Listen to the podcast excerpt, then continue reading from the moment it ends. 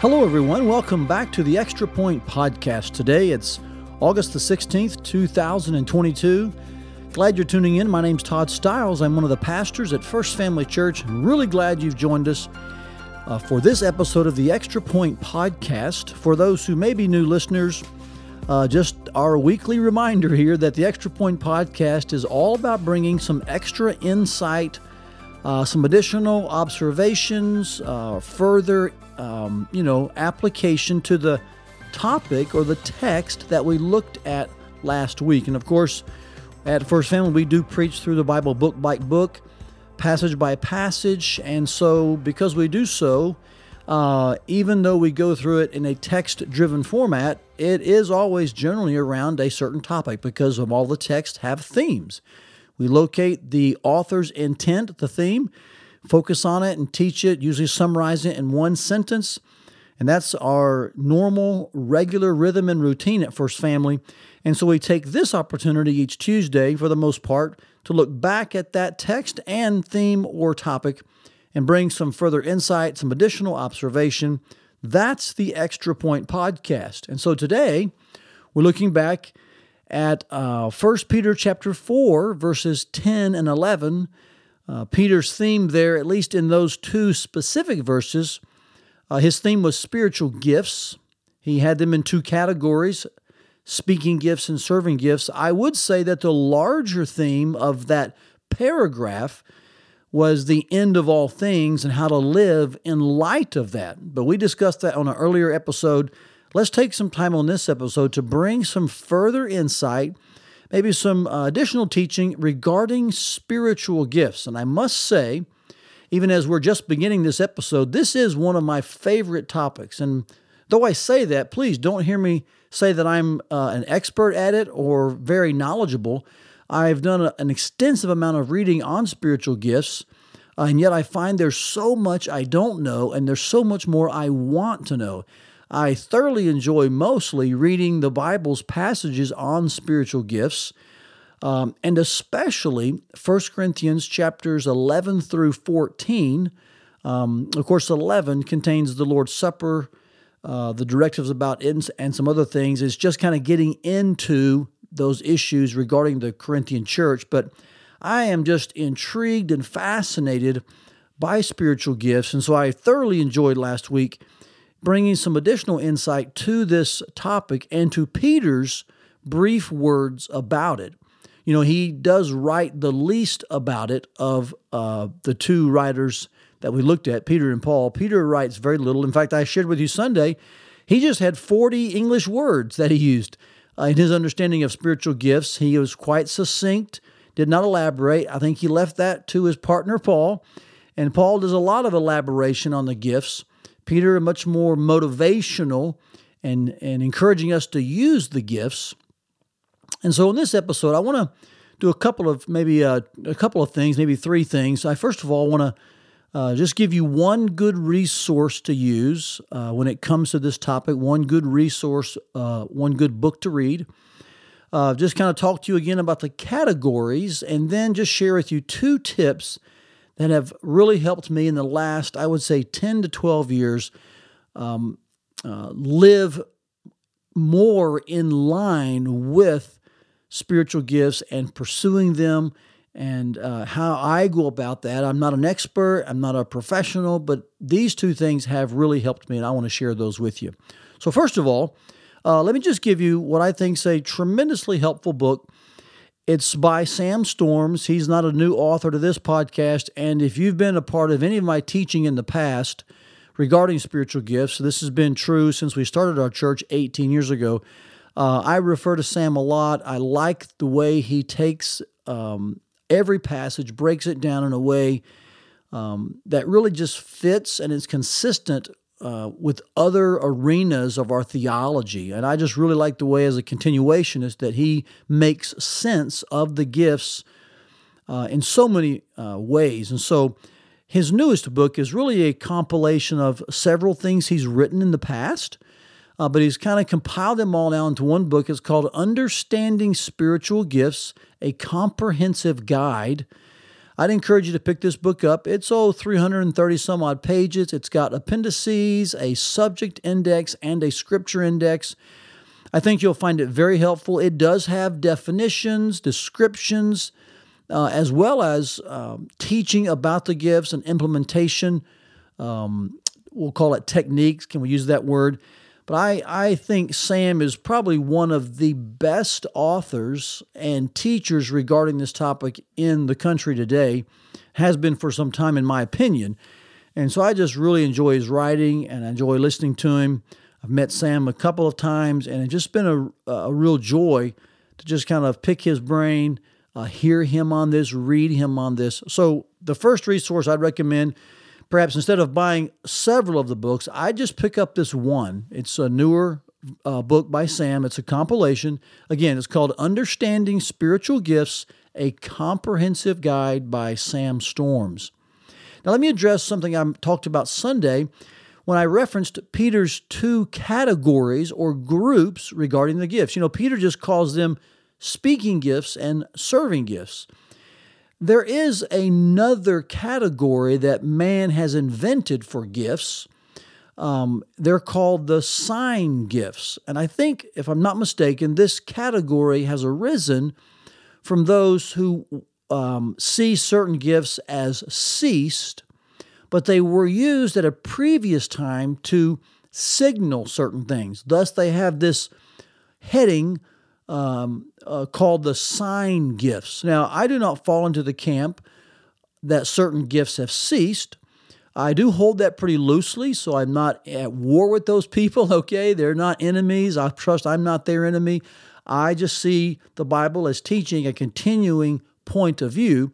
But there is uh, a camp of people who see certain gifts as ceasing, and I would just remind you that they probably have three categories. There are speaking gifts, serving gifts, and then they take certain ones as sign gifts, and I think that they base this upon a reference to tongues as a sign. This is what Paul said in the Corinthian letters, I believe it is, uh, that songs were, uh, excuse me, that sign, uh, tongues, I'm combining the two words there, Honor, forgive me, that tongues was given as a sign. And so I think that has led this camp to kind of see certain gifts, especially tongues, as a sign. I'm not saying that that's untrue. I would simply say I don't think it's necessary to be a category of gifts that have ceased. I'm very content with Peter's two categories, speaking gifts and serving gifts. And I think, uh, if you're up to the challenge, you could easily take every gift listed in the Bible and put them into one of those two categories. So I don't think there's a need to create or invent another category, perhaps to uh, suffice our longings to have a an area for gifts that have ceased, or perhaps to uh, satisfy, you know, uh, something that is said earlier regarding the gift of tongues. I think we should be very content with what Peter uses to describe the gifts, and these are the two categories, speaking gifts and serving gifts. And now lastly on the podcast today, let me just simply uh, mention two tips that have helped me, oh, I would say over the last ten, twelve, maybe even fifteen years. I can recall even before planting First Family Church, this would be well over eighteen, twenty, probably twenty-two years ago, just being so enamored with First Corinthians eleven through fourteen and other passages about spiritual gifts, and this insatiable hunger to know the Holy Spirit's power in His spiritual gifts. Um, I'd have long conversations with Julie, uh, you know, wondering like, where is this kind of display of, of God's power in our churches? Um, are these things available? Are they not? And just thinking through those, and so longing and thirsting Uh, and pursuing spiritual gifts as we are commanded to do, I have found two things to have helped me a lot in that journey. Here's the first one. Uh, seek to meet needs more than your niche. And I've said this in various ways throughout the years. This may be the current way I'm kind of expressing it, but often when we get into spiritual gifts, we get um, um, uh, inundated and very... Um, myopic about the gift we want.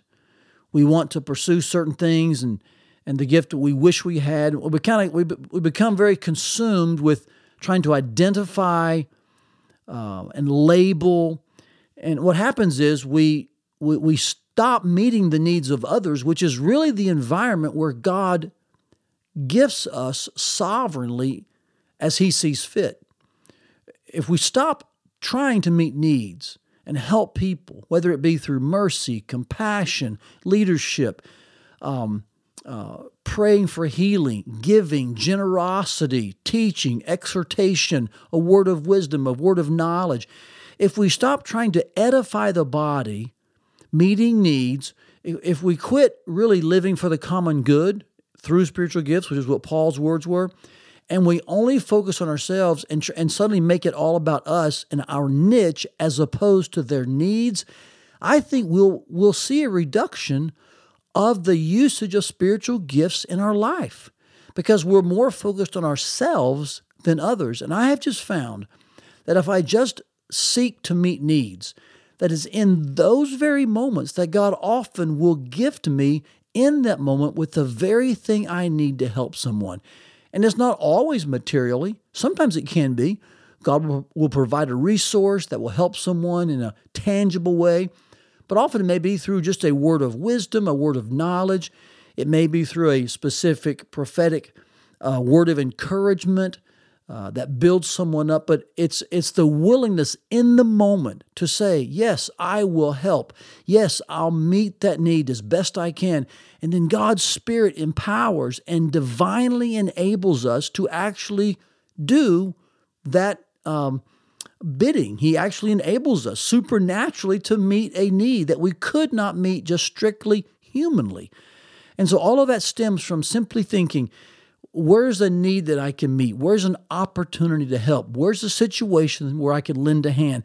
And then being willing, and not every time does God intervene with a spiritual gift? But I have found that more often than not, He does when I'm simply willing to meet needs as opposed to always trying to discover my own best niche, and then I'll get busy. So that's the first tip that has helped me a lot. Just seek to meet needs, help where you can, and let God sovereignly distribute the gifts as He sees fit in those moments. The second thing is this. I have found it very helpful to me to be more concerned about availability than definability.